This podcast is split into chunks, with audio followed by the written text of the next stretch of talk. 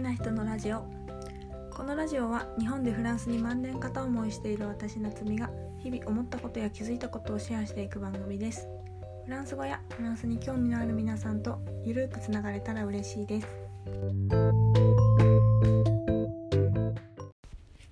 ボンジュー夏美です。皆さんお元気ですか、えー、ちょっとまた間が空いてしまったんですけれどもえー、そんな間にもう4月も半ばになりました。えーと、私は今前職を辞めて、えー、絶賛有給消化中です。残っていた有給全部使い切ることはできなかったんですけど2週間半ぐらいお休みをいただくことができました。このことをあのフランスの友達に話したら結構びっくりされて日本人って有給消化できるのは仕事を辞めた時だけなのみたいなことを言われたんですね。でまあ前の職場は私は結構自由に有給使うことができるような職場だったんですけど、えーと、そのこの間辞めた前の会社1社目の時は有給ってなかなか取るのが難しい雰囲気で本当に熱が出たとかなんか病気になったとか、えー、家族の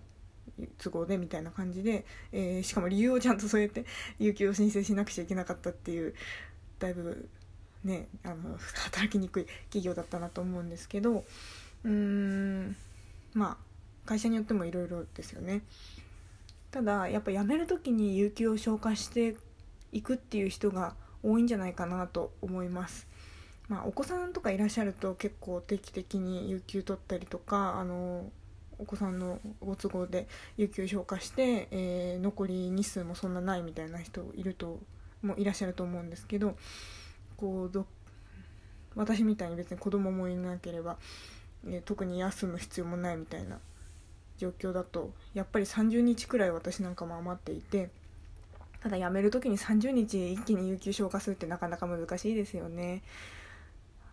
だからまあ次の会社では定期的にやっぱり有給を消化して残り日数を限りなく毎年ゼロに近づけていきたいなっていうのを目標にしています。まあ、結構転職するとかって決めて動き始めて転職が決まるまで1ヶ月くらいしかなくって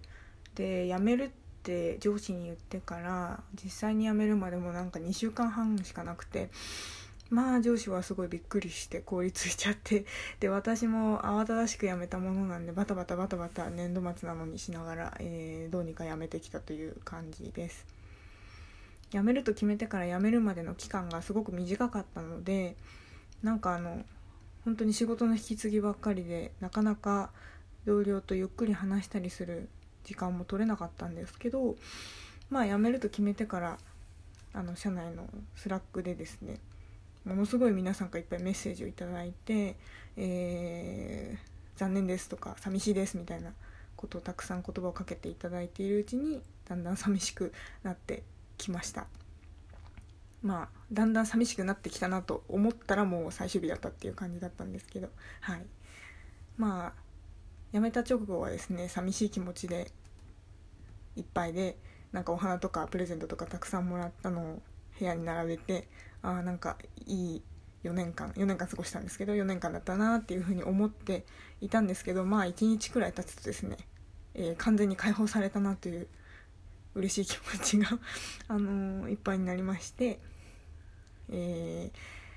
結構ですね仕事のせいで空絵きみたいなのが止まらなかったりとか去年の年末とか体調崩したりとかあったのでそれが完全になくなって相当すっきりしました。やっぱり肉体的に精神的にいろいろと負担がかかっていたんだなと実感しましたね。まあそんな職場だったんですけど同僚のことは大好きだったので離れるの嫌だなってやっぱり今、えー、冷静に考えてみると寂しいです。さて次の仕事はもう4月末から始まるんですけど、えー、今までの職場の仕事よりも、まあ、体調崩したとか言ってるんですけどそれよりは大変そうな感じがしているのでですけどまあこういう経験がもうあるとまあうまく折り合いをつけてやっていけたらなと思っています。もう社会人に私もなって7年半くらい経つんですけど最近うまく力の入れどころ抜きどころが分かってきたのであんまり無理をしないように体第一で頑張っていこうと思っています。さて、えー、このようにやめて有給消化中で結構時間があるので次の仕事に向けて、えー、勉強したりとかまあ、何回も言ってるんですけどもうすぐ TOEIC も迫ってきているのでそれの勉強したりとか、えー、書類書いたりとか手続きしたりとかいろいろとしています。そんな中でですね今年も、まあ、4月の15日から、えー、仏検の出願期間となりますね。もう今日15日なんで今あのこの後申し込もうと思うんですけど、えー、なかなか他のこともしていてフランス語まで手が回らないんですけど出願してみるともうやらなくちゃなっていう気持ちにさせられます。ぼちぼちそんなもんで、えー、今週はフランス語の勉強も再開しました、えー、お恥ずかしい話なんですけど私仏研1級をですねもう6回くらい受けてるんですよね。こんなに何回も受けてるのにずっと落ちてるんですよ。ただ、えー、まあ、ちょっと点数控えますけど一番最初の頃本当に目も当てられないような点数を取っていた頃からしたら毎年ちょびっとずつ上がっていってるんですね。で去年あと少しっていうところだったんですよ。結構悔しくてもう何が悔しいかって本当にこの負のループから抜け出したいのにそしてあのたくさんの問題集をこう6年間ぐらいで買い集めてきたんですけどもうそれを全部捨てたいんですけどなかなか手放せない。このこの何何ですかね負の 本当に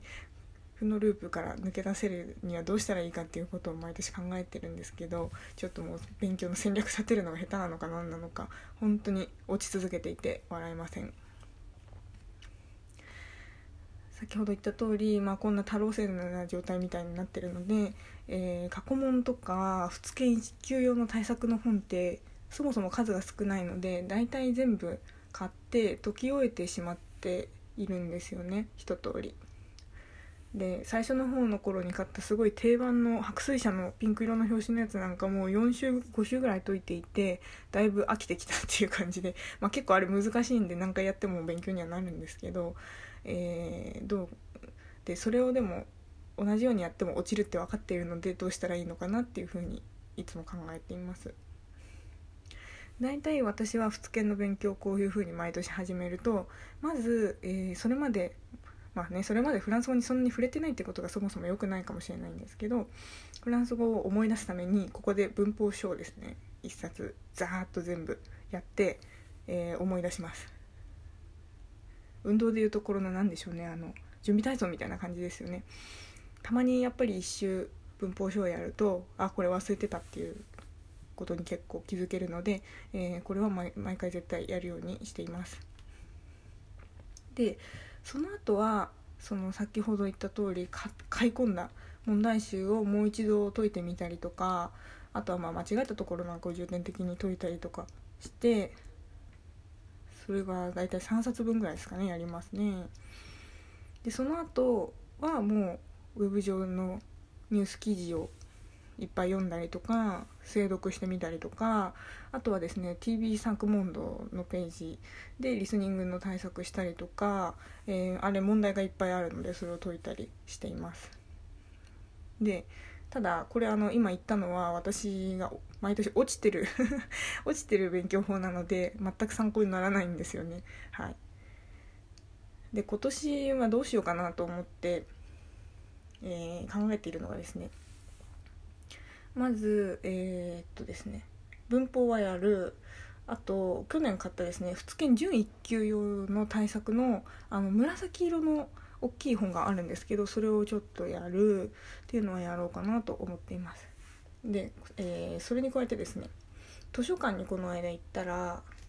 えー、フランス語の結構参考書が私の近所の図書館置いてあるんですけどえっ、とフランス語の作文の対策の本を見つけたのでこれに取り組んでみようと思っています。それで借りてきた本がですね「一から始めるフランス語作文教著山田博フランク・ヴィラン白水社」から出ている本です。これ見てみるとですね2006年の5月1日に出版されていて、えー、サイトで見たらですねちょっともう絶版になっている本でした。もしかしたらあの住んでいる図書館にあるかもしれないので見かけたら手に取ってみていただければと思います。まあ、えー、教材を購入する前とかに図書館でちょっと借りて中身を見れるのは便利ですよね。でとりあえずどんなレベルなのかもちょっと分かんなかったので解いてみようと思って借りて今日今週ずっと解いています。レベル的にはですね、えー、初級の勉強が一通り終わった人が、えー、作文の対策をする時に、えー、用いるとちょうどいいのかなっていう感じですね。結構やりごたえがでもあります。えーと、もともとですね雑誌フランスあの小さい白水社さんから出ている雑誌ですけどこれの1998年4月から1999年3月まで連載したフランス文法の「いろは」および2002年4月から2003年3月まで、えー、連載したフランス語作文のいろはというものを元に書き直しているもののようです。ちょっと古いですけど、あのー、文法とかは別にそんなに変わらないと思うのでいいと思います。えーと、で私がですねこれを取り組んでいるんですけど本の内容の紹介を白水社さんのサイトから引用すると作文に必要なのは正確な文法知識と表現パターンのストックです。本書はまず作文の観点から文法を復習。次に表現法の練習を兼ねてフランス語で書くためのしっかりした基礎を築きます。という紹介文があるんですね。もうこの通りでえっ、ー、と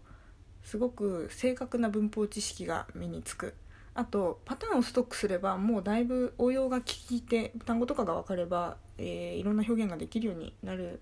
と思うんですよ。どんな言語でもそうだと思うんですけど。で私はですねここが弱くてその表現パターンは割と知ってるんですけどなんかそれを書けない。やっぱりあのフランス語で綴りとか結構気をつけないと規則的ではあるけれども、えー、間違える。アクサの方向とかアクサの有無とか、えー、まあ整数1だったりとか結構細かいところまで気を配らないといけないですよね。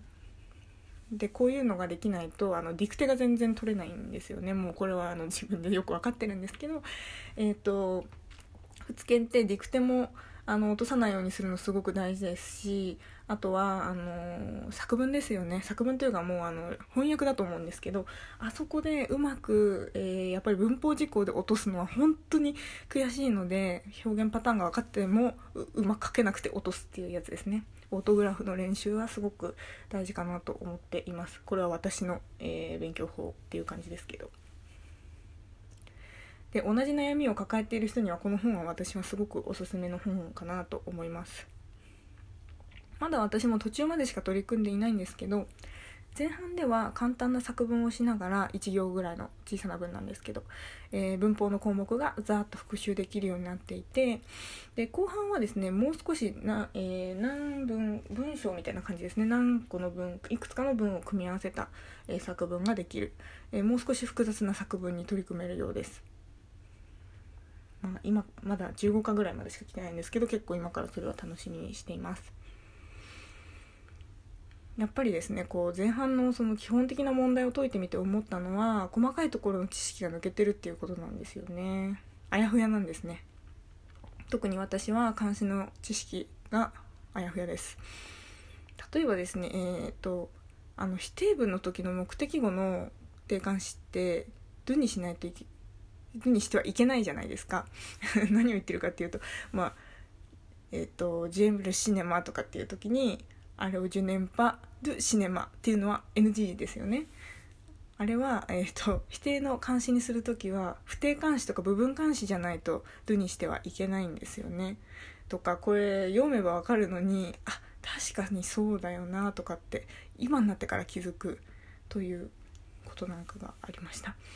でこれなかなかその友人と話してたりする時に細かいところまでは指摘してくれないので、まあ、それはそうだと思うんですけど先生じゃないんで。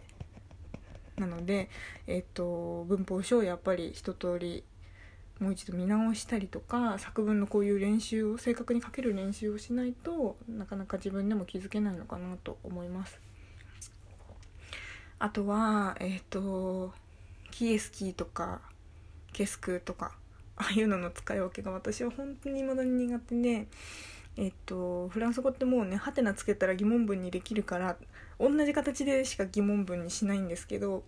たまに違う形で書いてくださいって言われると書けなかったりするんですよね。あと統治が起きる時のあの目的語の位置とかね難しいですよね結構。あのもう覚えるしかないんですけど覚えたら楽になるので何回も練習を重ねてできるようにしたいと思います。仏研をあの受ける皆さんはこういうことをどんどん皆さん潰していかれると思うんですけどあの一緒に頑張りましょう。皆さんの勉強法もぜひ教えていただけると嬉しいです。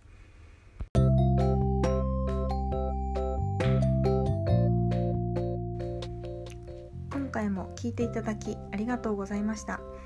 番組へのご意見ご感想は概要欄に貼ってある Google フォームなどからお願いいたします。もちろん仏研の勉強法、えー、皆さんの意気込み等々もお待ちしております。気軽に何かいただければ嬉しいです。それでは今日も一日また今週もいい1週間になりますように。アビアント。